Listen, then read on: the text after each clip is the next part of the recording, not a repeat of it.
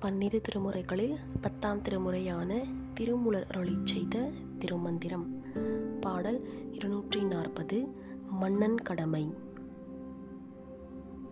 பாடல் வேடநெறி நெல்லார் வேடம் பூண்டு என் பயன் வேடநெறி நிற்போர் வேடம் மெய்வேடமே வேடநெறி நில்லார் தம்மை விரல் வேந்தன் வேடநெறி செய்தால் வீடு அது ஆமே.